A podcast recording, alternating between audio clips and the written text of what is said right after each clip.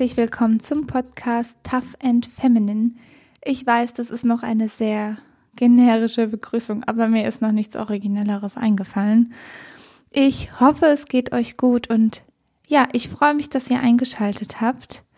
Und das ist jetzt vielleicht ein bisschen cheesy, aber wenn diese Folge rauskommt und sozusagen der Podcast mit der ersten richtigen Folge geboren wird, in Anführungsstrichen, ist auch mein Geburtstag und für mich hat das irgendwie, ja, ganz gut gepasst. Also, willkommen zu meiner Geburtstagsfolge und bevor wir gleich thematisch einsteigen, möchte ich noch eine Sache sagen, die ich im Intro vergessen habe. Und zwar, jetzt mögen sich hier viele Frauen angesprochen werden und natürlich ist das wahrscheinlich ein sehr frauenlastiger Podcast, wenn man so sagen will. Aber für alle Männer, die auf diesen Podcast stoßen, schaltet nicht gleich ab, bleibt dabei und hört euch mal ein bisschen rein in die Folgen, denn auch hier sind viele Ansatzpunkte, wo ihr vielleicht auch mal reflektieren könnt, was ihr seht und hört, denn viele von meinen Kollegen nehmen manche Punkte gar nicht so wahr. Und ja, vielleicht hilft euch das, das auch mal aus unserem Blickwinkel zu sehen. Und ich würde mich auf jeden Fall freuen, wenn ihr auch dran bleibt. Heute in dieser ersten Folge geht es nämlich schon genau um Situationen am Arbeitsplatz mit männlichen Kollegen, in denen ich gerne anders gehandelt hätte oder aber in denen ich mich selbst irgendwie blöd verhalten habe und heute ganz anders darüber denke, als ich zum Beispiel damals darüber gedacht habe. Und ich habe zu diesem Thema, geht's noch Situationen am Arbeitsplatz, genau zehn Situationen rausgesucht, die ich euch jetzt ähm, ja gerne erläutern würde. Punkt Nummer eins ist, auch arbeitende Mütter haben es verdient, beziehungsweise haben das Recht auf coole neue Projekte. Und ja, vielleicht hört sich das für den einen jetzt total banal an. Warum sollten die denn keine neuen Projekte bekommen? Aber sowohl ich selbst habe die Erfahrung am Arbeitsplatz gemacht, also nicht ich als Mutter, aber ich mit ähm, Müttern, mit denen ich zusammengearbeitet habe und auch Freundinnen von mir haben auch schon davon berichtet, dass manche Mütter keine neuen Projekte bekommen und nur auf den bestehenden arbeiten, weil sie Teilzeitkräfte sind. Da sind zum Beispiel Sätze gefallen wie, nee, nee, ich brauche schon eine richtige Arbeitskraft, da reicht mir eine, eine Teilzeitmutti nicht. Und allein am Tonfall merkt man ja schon, oder be beziehungsweise habe ich damals gemerkt, wie abwertend das gemeint ist. Und in meiner Erfahrung ist das vollkommen ungerechtfertigt, denn ich weiß nicht, wie oft ihr schon mit Müttern zusammengearbeitet habt, aber das sind die effizientesten Arbeitnehmerinnen, die ich kenne. Also sie schaffen alles so gut unter einen Hut zu, zu bringen, sich zu koordinieren, halten die Timelines ein und wissen einfach genau, wann sie wie viel liefern müssen. Wahrscheinlich, weil sie auch schon Erfahrungen mitbringen, aber auch einfach, weil sie sich zumindest so habe ich es verstanden, Zeitmanagement oder nicht passendes Zeitmanagement einfach nicht leisten können. Und desto ungerechtfertigter ist eigentlich die Aussage, die da oft von vielleicht auch männlichen Führungskräften, ich möchte jetzt nicht pauschalisieren, meine Erfahrung war mit männlichen Führungskräften, auf jeden Fall, die Aussagen, die da getroffen werden, sind einfach vollkommen falsch. Das erstmal zur Erläuterung der Situation. Wie würde ich mich jetzt aber anders verhalten? Und ich weiß, dass das nicht immer möglich ist, was ich gleich sagen werde. Aber wenn ich die Möglichkeit das nächste Mal habe und ich bin genau in so einer Situation dabei, würde ich für die Person aufstehen wollen und wie so ein hybrides Modell anbieten, dass die ähm, aber dass die Mutti, die Zeit, Teilzeitkraft, jetzt sage ich selbst schon so ein bisschen abwerten, vielleicht mit Mutti, falls sich jemand angegriffen fühlt, das ist nicht so gemeint, aber falls die Teilzeitkraft gerne das neue Projekt annehmen würde, würde ich mich einfach so an zweite Stelle stellen, sozusagen als Vertretung, als ja Person, die einspringen kann, falls gerade irgendwas mit den Kindern sein sollte oder sie schon im Feierabend ist. Und ja, so das den Kolleginnen ermöglichen und auch hier in die Richtung Women Empowerment und auch hier jemanden die Chance zu geben, zu glänzen und auch selbst an der Situation zu wachsen. Kommen wir zu Punkt Nummer zwei und der lautet, ich möchte nicht ausgenutzt werden, um eine Quote zu erfüllen. Und das hört sich jetzt eventuell etwas hart an auf der einen Seite. Aber die Situation, die dahinter liegt, war, dass ich damals mit zu einer Kundenpräsentation genommen wurde, einfach nur um die Frauenquote zu erfüllen. Und es wurde mir auch ganz offen kommuniziert. Zwar war ich auch die Fachperson für das Gebiet, aber wie das zustande kam, dass ich mit zum Kunden gehen durfte und damals war ich wirklich noch relativ neu im Job, war, hm, wir sind jetzt hier vier Männer und wir können jetzt hier nicht einfach nur als Männertrupp da aufkreuzen. Ich glaube, das kommt nicht gut. Lass uns doch noch eine Frau mitnehmen. Ach komm, dann, dann nehmen wir doch die Vivian mit. Die kriegt das schon hin. Und ich möchte jetzt gar nicht undankbar wirken, denn natürlich war das für mich eine große Chance und ich bin bis heute froh, dass ich dort mit hinfahren durfte, weil es für mich den Weg geebnet hat für alles, was danach kam und mir auch gezeigt hat, in welche Richtung ich mich eigentlich entwickeln möchte. Aber die Intention, die dahinter stand, finde ich persönlich vollkommen unangebracht, denn egal ob Mann oder Frau, man sollte wegen seiner Qualifikationen mitkommen dürfen und wegen seiner Leistung und nicht um irgendeine Quote zu erfüllen. Und ich weiß nicht ganz genau, ob ich heutzutage anders reagieren würde. Und ich würde jetzt ganz sicher auch nicht auf die Chance verzichten, wenn es mir wichtig wäre, mit zum Kunden zu gehen oder irgendeinen wichtigen Termin wahrzunehmen.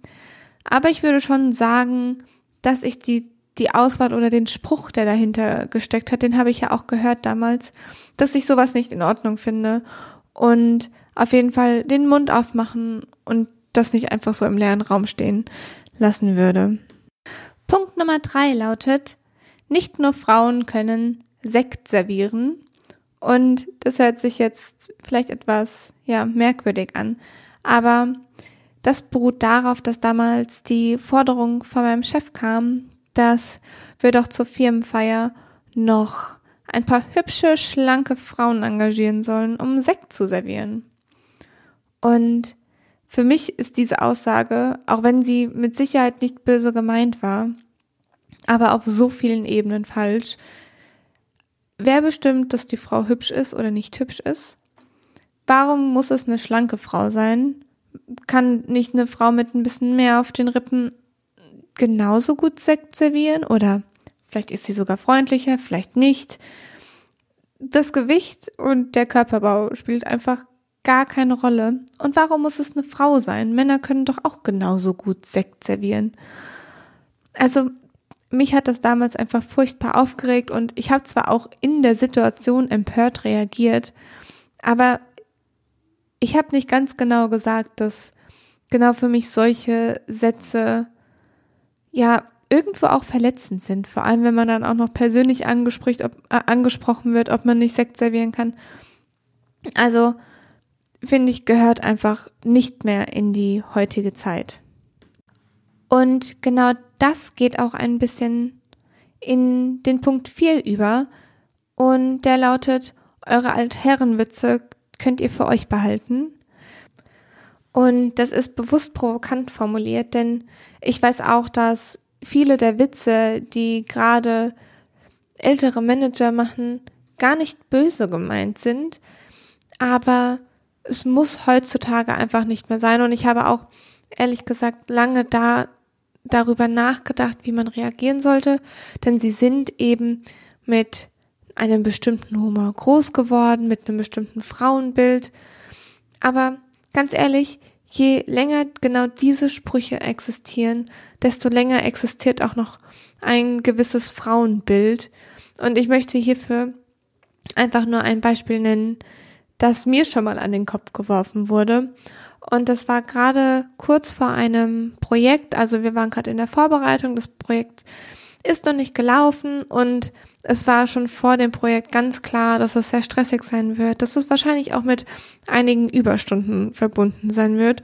Und genau das hat mir der Manager dann mit dem Spruch, du wirst schon keine Zeit mehr haben, deinem Freund zu Hause Ärger zu machen, an den Kopf geworfen und ich war ehrlicherweise ein wenig perplex, als mir das an den Kopf geworfen hatte. Was hatte auf einmal mein Freund damit zu tun?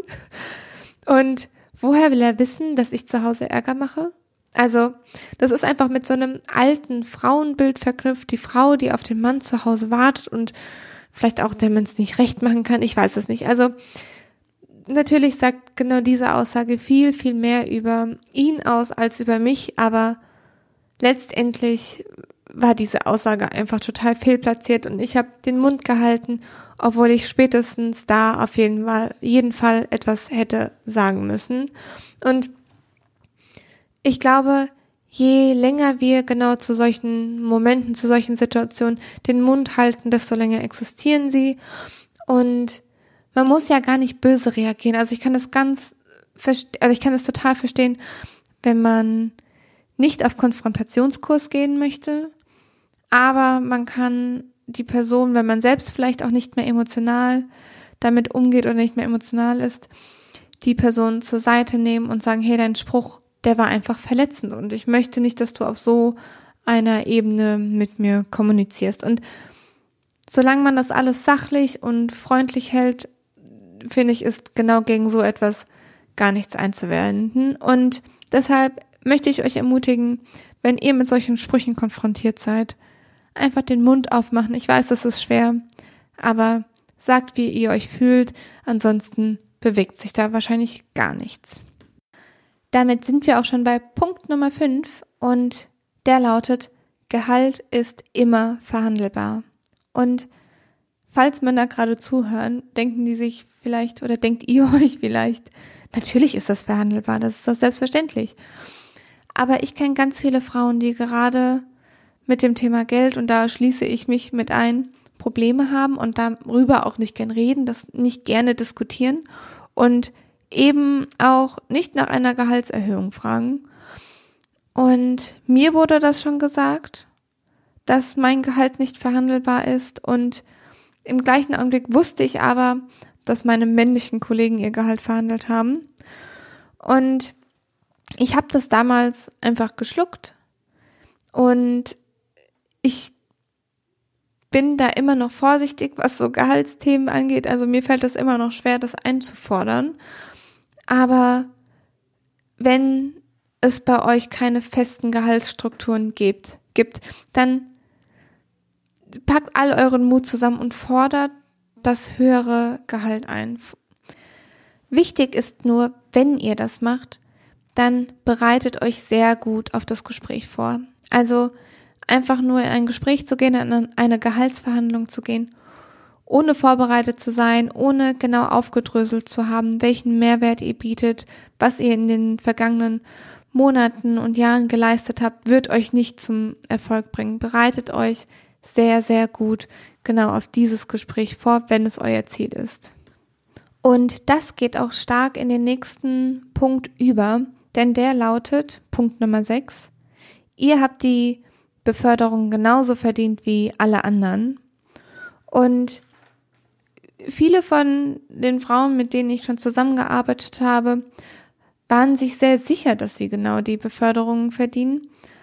Aber auch mir wurde dann in manchen Situationen schon gesagt, obwohl es jetzt auch im Rückblick vollkommen ungerechtfertigt war. Also ich habe schon zu der Zeit ähm, ja sehr große Anteile in der äh, Firma übernommen und meine Kollegen waren alle der Meinung, dass ich schon längst hätte befördert werden müssen. Und ich habe damals aber zuerst nicht den Mut gefasst, danach zu fragen. Und dann, als ich danach gefragt habe, war ich nicht gut genug vorbereitet und mir wurde damals einfach gesagt, dass ich mich noch beweisen muss, was vollkommen absurd ist rückblickend. Und hier kann ich euch nur den Tipp an die Hand geben und das hat mir mein Freund im Prinzip beigebracht. Bereitet euch auf diese Gespräche extrem gut vor. Wenn es bei euch Gehaltsgefüge und auch Gefüge gibt oder schon festgesetzt ist, was man für welche Position im Unternehmen können muss, gleicht das ab, bereitet euch sehr gut vor und zeigt genau auf, wo ihr schon mehr leistet, wo ihr genau das leistet, was erwartet ist. Und ja, fordert auch eine Perspektive von eurem Chef ein. Also selbst wenn die Stufe jetzt zum aktuellen Zeitpunkt noch nicht erreicht ist oder noch nicht erreicht werden kann, fragt nach konkreten Maßnahmen, wie ihr dieses Ziel erreichen könnt. Und dann könnt ihr sozusagen partnerschaftlich daran arbeiten, das zu erreichen. Denn genau das ist die Aufgabe eures Vorgesetzten, euch dahin zu führen.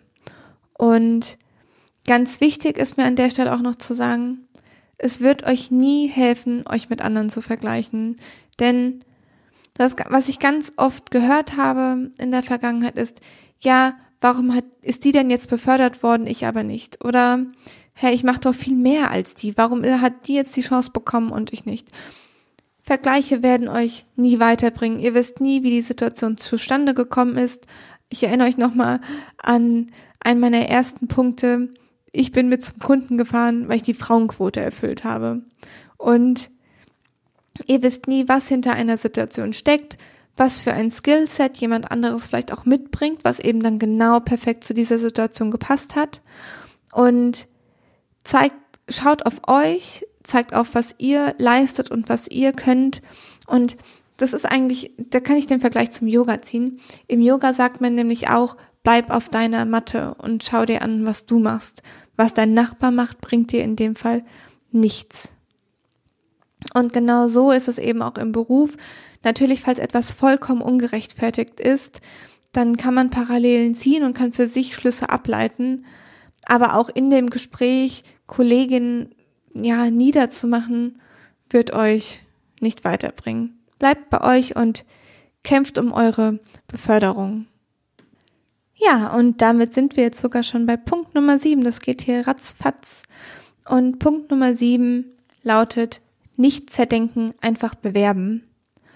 Und ich erinnere mich da gerade, als ich noch viele Bewerbungen geschrieben habe, daran, dass ich mir dann Stellenanzeigen angeschaut habe und wenn ich nicht wirklich zu 100 Prozent drauf gepasst habe oder mir das so zurechtbiegen konnte, dass ich perfekt drauf gepasst habe, dann habe ich mich auf diese Stelle nicht beworben, weil ich nicht dachte, gut genug zu sein. Ich hatte immer diese leise Stimme im Hinterkopf, die mir gesagt hat, ah, die nehmen dich doch eh nicht. Und genau hier habe ich Statistiken dazu äh, gelesen. Das nennt sich nämlich ähm, das Confidence Gap. Und das bedeutet so viel, dass da eine Lücke oder ein Unterschied zwischen Männern und Frauen besteht hinsichtlich ihres Verhaltens bei Bewerbungen. Und während Frauen ganz, ganz sicher gehen wollen, dass sie wirklich zu 100 Prozent auf die Stelle passen, also schon in die Richtung Perfektionismus, aber das ist tatsächlich nochmal ein anderes Thema, ist es Männern nicht egal, aber Männer haben da viel mehr Mut zur Lücke und bewerben sich auch auf Stellen, auf die sie ja vielleicht nicht ganz perfekt passen und gehen dann eher mit der Einstellung heran, dass ja, dass sie das ja noch aufholen können oder dass sie vielleicht sonst auch ganz andere Skills mitbringen, die sie dafür nutzen können. Und hier einfach möchte ich euch auch hier an der Stelle ermutigen, selbst wenn ihr nicht zu 100 Prozent auf die Stelle passt, bewerbt euch einfach. Ihr seid es auf jeden Fall wert und ja, alles, was ihr da vielleicht noch nicht perfekt könnt. Und wenn es nur ach, ein kleines Skillset ist, was ihr noch braucht, ihr ein Tool nicht kennt oder eure Excel-Kenntnisse ein bisschen veraltet sind, mein Gott, das kann man alles aufholen. Und je schneller ihr in dem Job seid, desto schneller lernt ihr genau das. Und da braucht man sich im Prinzip gar keine Gedanken machen. Und ja, man lernt so schnell on the job da, ja, das holt ihr auf und bewerbt euch einfach auf die Stellen, die ihr möchtet, getreu dem Motto Think Big und ja, Mut zur Lücke sozusagen. Hat im Studium nicht immer ganz funktioniert, aber hier funktioniert es auf jeden Fall, zumindest schon für die Männerwelt. Und warum sollte es dann auch nicht für uns Frauen, ja, helfen? Bei den letzten drei Punkten geht es weniger um konkrete Situationen, die dort zugrunde liegen, sondern vielmehr um Denkmuster, die ich früher hatte und gegen die ich vielleicht heute manchmal auch noch ein wenig ankämpfe. Aber ja, einfach es geht darum, die eigenen Denkmuster nochmal zu hinterfragen und zu schauen, was liegt dort vielleicht zugrunde. Und dann starte ich direkt mit Punkt Nummer 8 und das ist, es ist vollkommen egal, wie eine Frau gekleidet ist. Und was ich damit meine, ist, dass ich in der Vergangenheit oftmals Frauen verurteilt habe oder besser gesagt beurteilt habe, die sich besonders hübsch für die Arbeit gekleidet haben oder besonders hübsch für einen Termin. Und ich bin jemand, ich mag es gerne leger, ich mag es gerne bequem. Ich putze mich auch mal raus, aber im Prinzip achte ich darauf, dass wenn ich zur Arbeit gehe, dass ich mich wohlfühle in den Kleidern und ja, dass ich eher so ein bisschen unterm Radar vielleicht schwebe. Und es gibt aber Kolleginnen, vor allem vielleicht im Sales, die auch viel Kundenkontakt haben, wo es auch ja wichtig ist, ein gutes Erscheinungsbild zu haben, die dann schon sehr herausgeputzt auf die Arbeit und zu Terminen kommen. Und da, ja, im Nachhinein hatte ich da manchmal schon so ein paar negative Gedanken. Ja, warum trägt die jetzt so einen tiefen Ausschnitt oder, und die Ausschnitte waren nie wirklich tief. Ich bin einfach nur da eher auf der zurückhaltenden Seite. Oder warum trägt die jetzt so krasses Make-up? Und jetzt rückblickend denke ich mir aber, na, wenn sie sich doch in dem Outfit so wohl fühlt, ja, warum denn nicht? Also, es gibt doch nichts Schlimmeres, als zu einer Präsentation zu gehen und sich nicht wohlzufühlen. Und gerade dann oder vor allem dann kann ich es verstehen, wenn man sich eben schön hermacht und sich wohlfühlt in den Klamotten und ja, wenn man sich eben mit einem weit ausgestellten Blumenrock wohler fühlt als mit einer schwarzen Jeans, ja dann go for it und trag genau das, was dir gefällt. Und ich habe jetzt zum Beispiel auch, ja, oder ich glaube herausgefunden zu haben, woher das bei mir kommt, dass ich gerne geschlossene Oberteile trage. Ich habe das früher eigentlich, so in der Oberstufe, noch in der Schule, habe ich es eigentlich ganz gerne auch mal nicht ganz tiefe Ausschnitte natürlich, ich meine, ich war noch in der Schule, aber schon noch mal ein bisschen tiefere Ausschnitte getragen. Und dann gab es eine Situation mit meinem Fahrlehrer, die mir so unangenehm war, dass ich seitdem einfach immer, immer, ja, geschlossenere Oberteile getragen habe. Und das war damals, ich war äh, bei einer langen Fahrstunde, das war meine Überlandfahrt, wo man ja wirklich auch vier Stunden mit dem Fahrlehrer irgendwie in einem Auto sitzt. Und da sagt er mit mir, gefühlt irgendwo im Nirgendwo, vollkommen unangebracht, ja, ich muss dir auch mal sagen, du hast echt einen schönen Busen. Und ich habe mich in der Situation so furchtbar unwohl gefühlt. Und genau, also wenn ich jetzt zurückblicke, ergibt das alles Sinn, denn genau danach habe ich eben angefangen, ähm, ja, eher geschlossenere Shirts zu tragen, auch wenn ich, oder besser gesagt, vor allem wenn ich Fahrstunde hatte, habe ich immer darauf geachtet, nicht mehr sowas zu tragen. Und ja, das hat sich jetzt so ein bisschen durchgezogen und ja, vielleicht jetzt, wo ich es endlich verstanden habe und da so ein bisschen hintergeblickt habe, kann ich es ja auch wieder ändern. Aber ja, wenn sich jemand eben so wohl fühlt und sowas vielleicht noch nicht oder hoffentlich noch nicht erlebt hat, dann soll die Person doch einfach tragen, was sie will. Punkt Nummer 9 lautet, Frauen sind nicht gleich zickig, nur weil sie bestimmt ihre Meinung äußern. Und mit dem Punkt möchte ich äh, vor allem auf weibliche Führungskräfte eingehen, weil das sowohl in den Statistiken, die ich gelesen habe, und auch den Zeitungsartikeln immer noch ein Thema ist. Denn von Frauen allgemein, nicht nur von Führungskräften, aber da wahrscheinlich dann auch nochmal besonders, wird immer erwartet, nett, lieb, freundlich, hilfsbereit, ja, so, ja, so diese weichen Faktoren mit einzubringen. Und wenn Frauen dann ihre Meinung äußern und Frauen ihre Meinung vielleicht auch mal bestimmt äußern, ja, dann sind wir direkt zickig. Und gerade als Führungskraft kann man es sich einfach nicht erlauben, immer nur weich zu sein. Man muss ja seine Leute führen und man muss dann auch mal Entscheidungen bewusst treffen und vielleicht auch mal in bestimmten Situationen härter sein, als es einem selbst lieb ist. Und ich habe mich da in, in, der Vergangenheit auch immer wieder ertappt, wie ich mit so einem Verhalten bei Frauen nicht umgehen konnte. gerade mit Führungskräften, die dann wirklich auch mal sehr dominant auch waren und einen vielleicht dann auch etwas überfahren haben. Ja, das habe hab ich selbst auch oft als zickig abgestempelt und so nach dem Motto, was, was für eine Laus ist der denn jetzt schon wieder über die Leber gelaufen? Oder welchen Spruch ich auch oft gelesen habe jetzt in den Artikeln war, die hat aber Haare auf den Zähnen. Also auch so ein äh, dummer Spruch.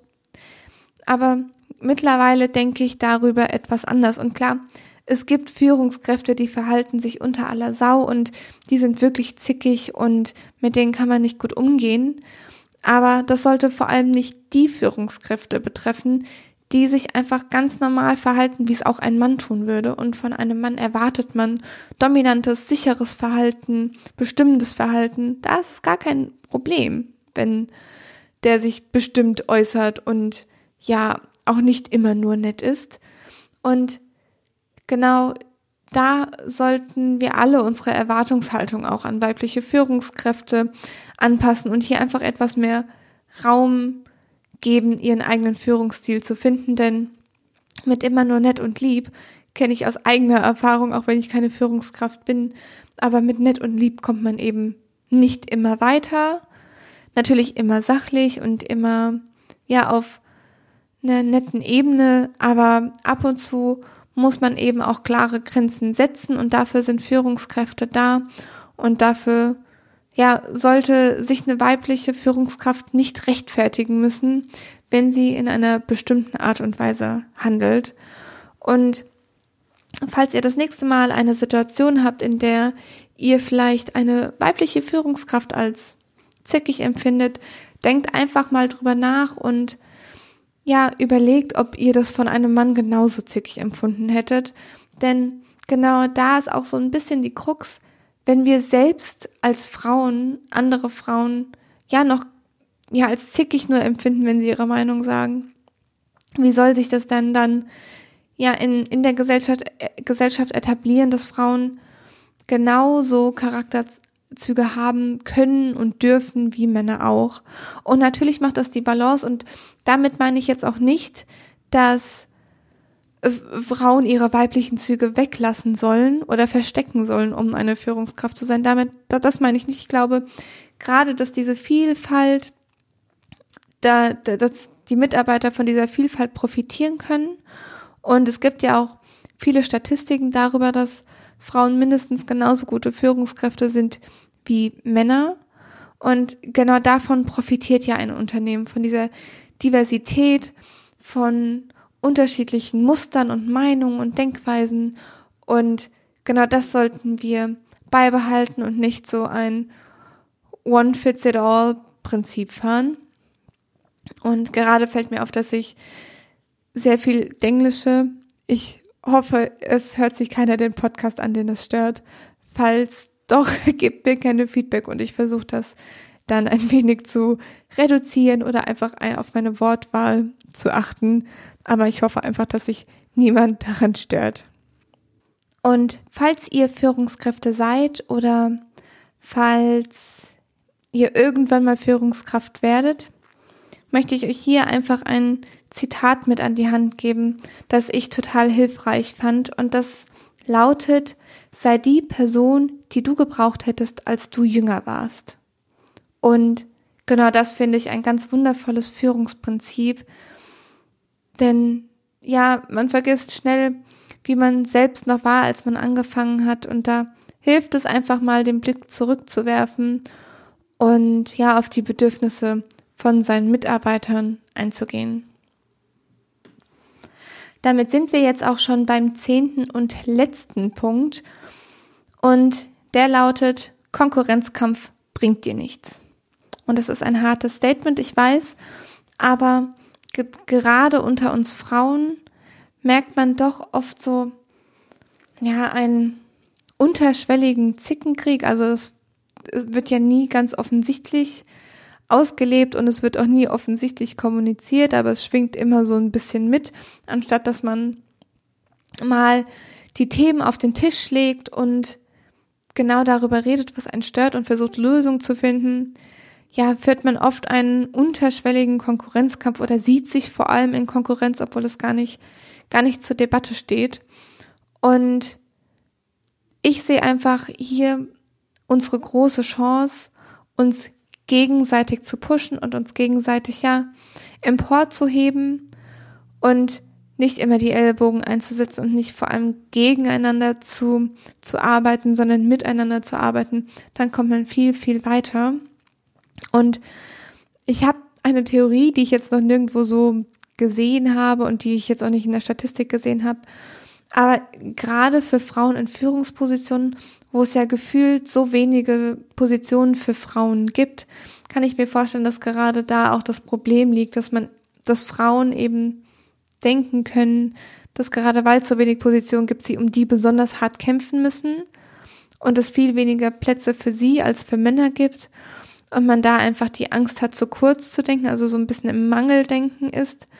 Anders als bei Männern, die ganz selbstverständlich die Karriereleiter emporsteigen und sich da gar keine Gedanken drüber machen.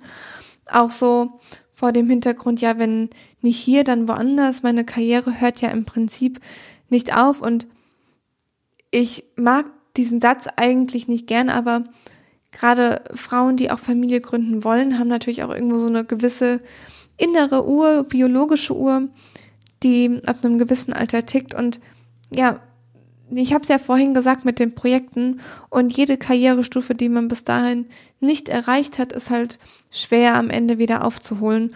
Und ich kann es verstehen, ich habe ja auch selbst gesagt, kämpft um eure Beförderung, ja, aber kämpft nicht zum Preis von einer anderen Frau darum, sondern achtet auf euch und achtet nicht auf andere, klärt Themen sachlich und ja, dieser, dieser ganze politische Zickenkrieg, der für mich ist der super auslaugend. Ich mag so politische Themen gar nicht. Ich bin vor allem auf der Arbeit sehr harmoniebedürftig.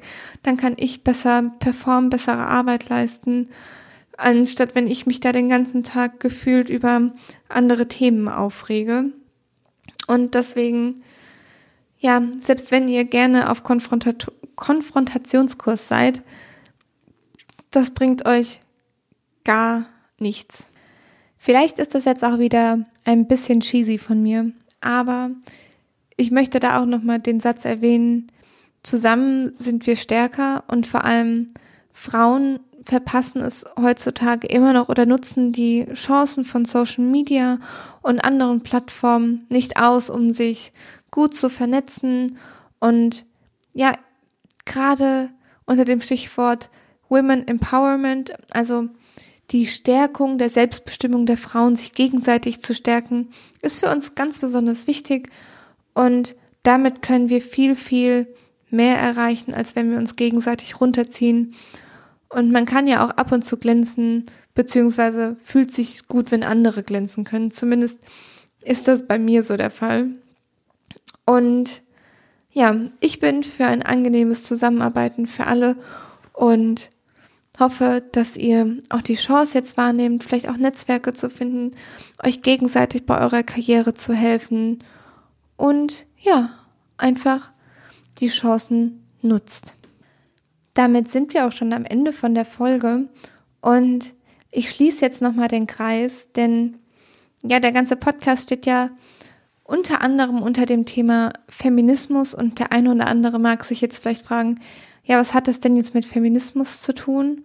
Und es geht genau darum, dass wir zum einen aus der Frauen-Community selbst heraus unsere Position stärken, aber auch unsere Position innerhalb der Gesellschaft und innerhalb des, ja, Arbeitsgefüges, nenne ich es jetzt mal, sicherstellen und feststellen und uns hier auch gegenseitig stärken. Das ist mir ganz besonders wichtig.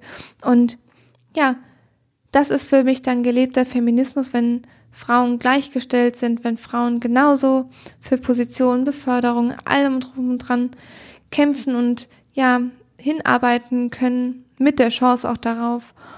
Und wenn man sich einfach genauso wohlfühlt wie die männlichen Kollegen auch. Und ja, wenn ihr dazu Fragen und Anmerkungen habt, könnt ihr gerne auf mich zukommen und auf Instagram findet ihr mich unter Vivian-Alessa. Und ja, ich freue mich, dass ihr dabei wart und mir zugehört habt, mir eure Zeit geschenkt habt. Nächste Woche geht es dann direkt weiter mit der nächsten Folge. Und bis dahin, stay tough and stay feminine. Bis bald, eure Vivi.